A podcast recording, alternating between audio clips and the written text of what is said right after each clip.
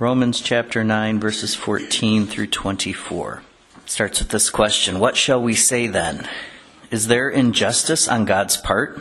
By no means. For he says to Moses, I will have mercy on whom I have mercy, and I will have compassion on whom I have compassion. So then it does not depend on human will or exertion, but on God, who has mercy. For the scripture says to Pharaoh, for this very purpose I have raised you up, that I might show my power in you, and that my name might be proclaimed in all the earth. So then he has mercy on whomever he wills, and he hardens whomever he wills. You will say to me then, why does he still find fault? For who can resist his will? But who are you, O man, to answer back to God? Will what is molded say to its molder, why have you made me like this? Has the potter no right over the clay to make out of the same lump one vessel for honorable use and another for dishonorable use? What if God, desiring to show his wrath and to make known his power, has endured with much patience the vessels of wrath prepared for destruction, in order to make known the riches of his glory for the vessels of his mercy, which he has prepared beforehand for glory, even us, whom he has called, not from the Jews, but also from the Gentiles, as indeed he says. Good morning again. As we pick up the second letter in the 5 points of Calvinism, let's ask the Lord blessing as we begin. Father, again, we thank you, Lord. We thank you for your word. We thank you for your truth. And Lord, we thank you for this opportunity to share it, Lord, with your saints. We ask, Lord, now that may the words of my mouth and the meditations of our hearts be acceptable to you, O our rock and our Redeemer. And we ask this in Christ's name. Amen. As we discussed in the beginning, the point of these 5 points are a reaction to the 5 points of Arminianism. The first point of Arminianism was free will, and the reformers countered with total depravity. And the second point of Arminianism is conditional election, and the reformers challenged this one with unconditional election. Let's talk a little bit about the two terms, conditional and unconditional, for a moment. I don't think we find either of these terms in the scriptures, although I could be wrong. Conditional means subject to, implying, or dependent upon a condition, in other words, with strings attached. Something must happen before something else happens. Unconditional means not conditioned or limited, having no exceptions or restrictions. So, if you buy something, say a house or a vehicle, there are conditions to how you pay for them. Children, if you happen to get an allowance, maybe there are chores or things you have to do to earn it. That's conditional. Remember, the reformers took these points from Arminius and put them to the scripture test, and they failed. So, as planned, let's look at the second of these 2 points. Point two of the Arminians is conditional election. Arminians' view that foreknowledge is based upon the positive act of man's will as the condition cause that moved God to elect him to salvation. In other words, man's act of faith is conditioned for his being elected to eternal life, since God foresaw him exercising his free will and positive volition towards Christ. Children, volition means it's the act of making a choice or decision on your own. Arminius held that election was conditional, while the Reformers declared it to be unconditional. The Arminians believed that God elected those whom he foreknew based on a condition established by man would believe unto salvation. If a man does have free will and is not in bondage to Satan or sin, then he is able to provide the condition whereby God may elect him to save him. The Calvinists held that foreknowledge was based upon the purpose or plan of God, so that election has no basis on some fancied condition on the part of man, but was a result of the free will of the Creator apart from any foreseen work of faith in a spiritually dead man. However, if man does not have free will, but is actually in bondage to Satan or sin, then his only hope is that God has chosen of his free will to elect him to salvation. Remember, we talked about free will last time. Now, throughout this series, you will probably hear me repeat some verses. I don't mean to, but there are so many verses that fit in with many of these points. So, just a warning, but we really must not get tired of hearing the word. We just can't. Earlier I gave the definition of Arminianism, but not Calvinism. Calvinism is the system of truth which acknowledges the absolute sovereignty of God and man's total dependence on God for every part of his life, faith, and salvation. The second of the 5 points of Calvinism is easily remembered under the letter U of the acrostic forming the word TULIP. That U stands for unconditional election. Those of mankind who are predestined unto life, God, before the foundation of the world was laid according to his eternal and immutable purpose and the secret counsel and good pleasure of his will, hath chosen in Christ to everlasting glory out of the mere free grace and love without any other thing in creation as a condition or cause moving him thereunto. When we think of this point, we remember that the Arminian view is that foreknowledge is based upon the positive act of man's will as a condition or cause that moved God to elect him to salvation. All of the great confessions are in agreement with the Protestant reformers, which declare that election is unconditional. In other words, the foreknowledge of God is based upon his decree, his plan, or his purpose, which expresses his will, and not upon some foreseen act of positive volition on the part of man.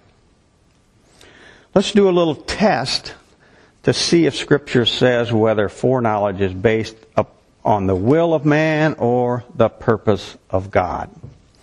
In Romans chapter 8, 28 and 29, Paul says, "And we know that those who love God, all things work together for good, for those who are called according to his purpose, for those he foreknew, he also predestined to be conformed to the image of his Son, in order that he might be the firstborn among many brothers."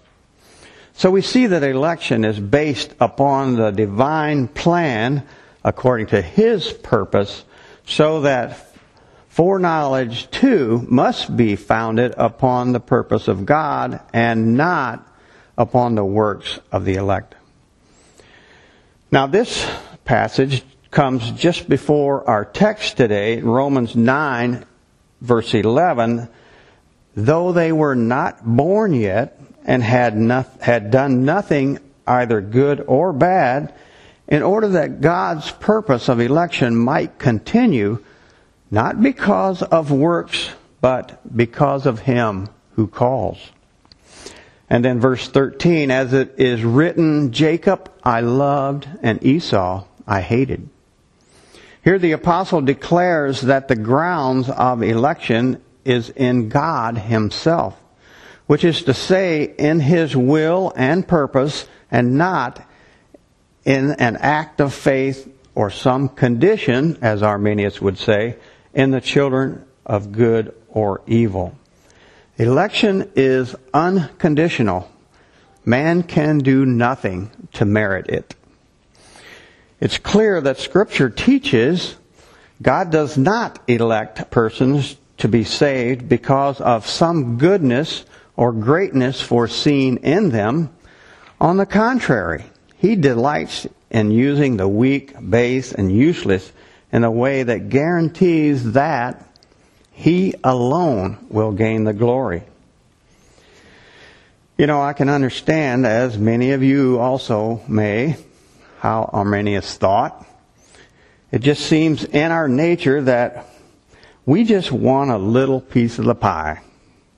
That little morsel, that small ounce of pride, that we may have some good in us, that we did something to cause this. But the answer is no. And there's more, and here's more scriptural proof. 1 Corinthians 1, 26 through 29. For consider your calling, brothers. Not many of you were wise according to the worldly standards. Not many were powerful.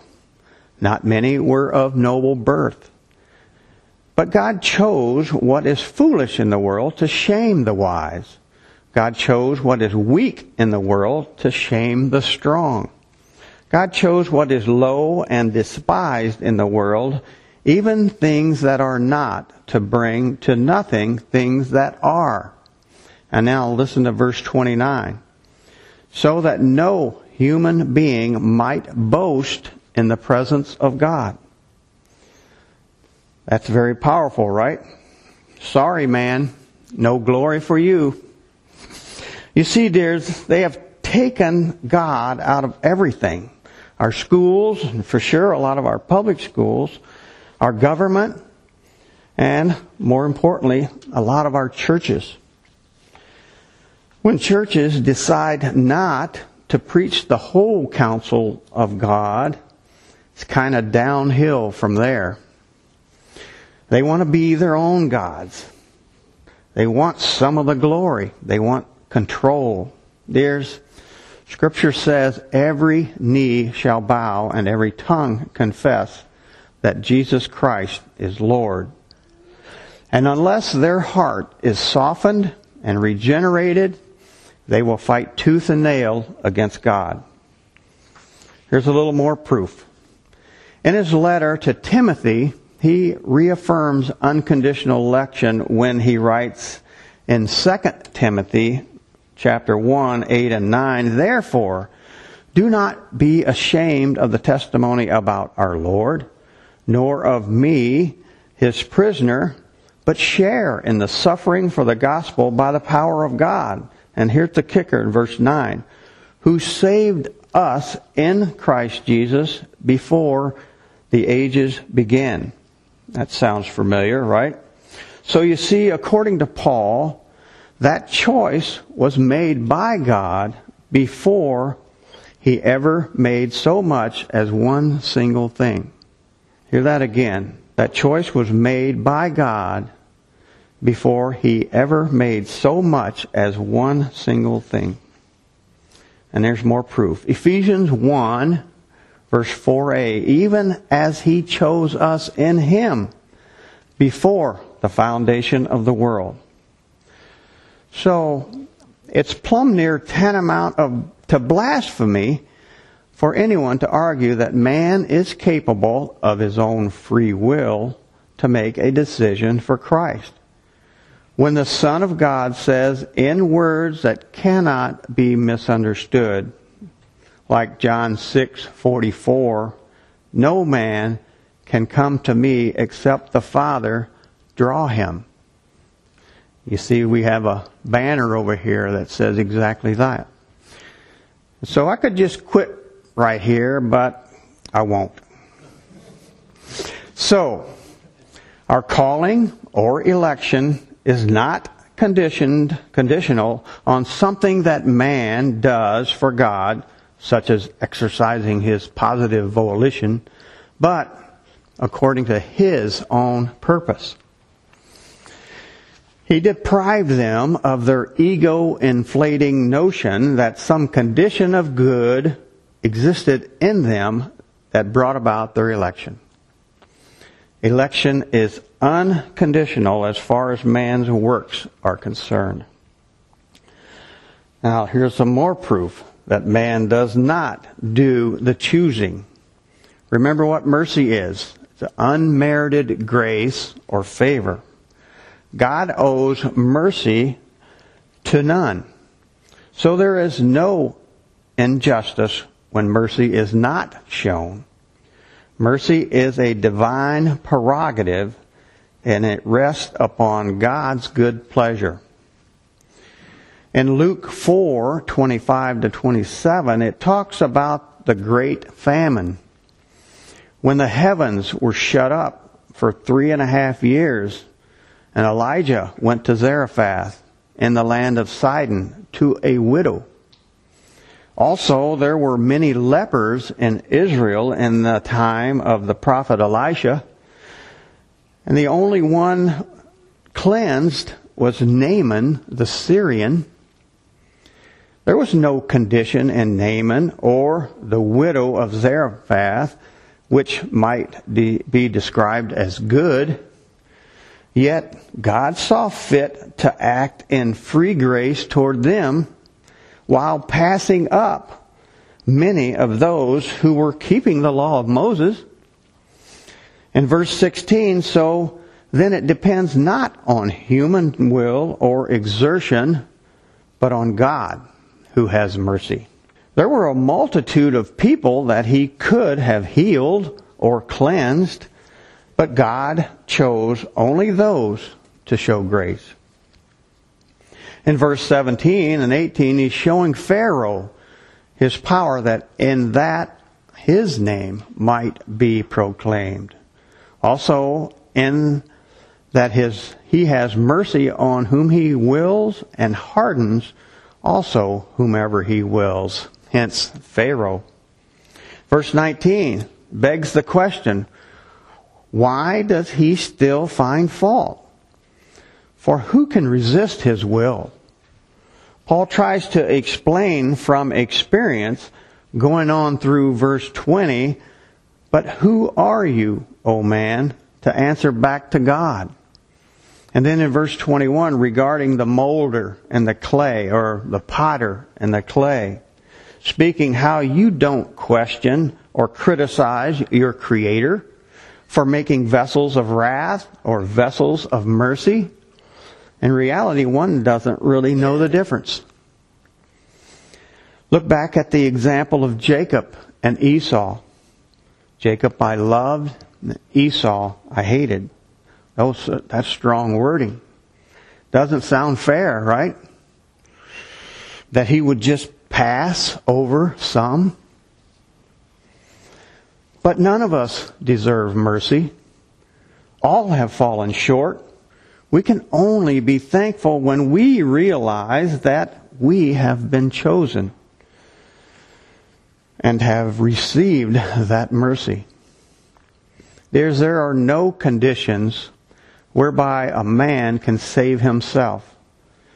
It's God's plan before the foundation of the world. So, as we think about conditional election or unconditional election, and look at it through the lens of the Scriptures, it's pretty obvious which is correct. As we look at our own justification, did we know about it? Did we really do something to deserve or make it happen? By no means. Now, in yours and my sanctification, hopefully, we can see how the Holy Spirit's workings as you continue to become more like Christ, the one who was cursed on that cruel tree. I know for myself, and I'm sure you do as well, I don't praise Him near enough for electing me unconditionally, even before the foundation of the world. Praise Him. Praise Him, Jesus our blessed Redeemer. Glorify and enjoy Him is our chief end. I want to close with verses from a couple of hymns. Let's think of these powerful words from the hymn writers and be thankful. Hymn number 455, stanza 1. And can it be that I should gain an interest in the Savior's blood? Died He for me who caused Him pain, for me whom Him to death pursued. Amazing love. How can it be that Thou, my God, shouldst die for me? And we all should know this one. Amazing grace, how sweet the sound that saved a wretch like me. I once was lost, but now I'm found. Was blind, but now I see. Praise God. Let's pray. Heavenly Father, thank you again, Lord, for this opportunity to glean from your word and to share it, Lord. We thank you, Lord, that we have nothing to do with our salvation. Lord, we thank you that you sent your Son, Lord, to die on that cruel cross for our sins of those that you've chose. And so for that, we are thankful. We pray that we can continue to praise you day by day, hour by hour, minute by minute, Lord. And so for this, we are thankful. And Lord, we just ask all of this in the blessed holy name of Jesus Christ, in whose name we pray. Amen.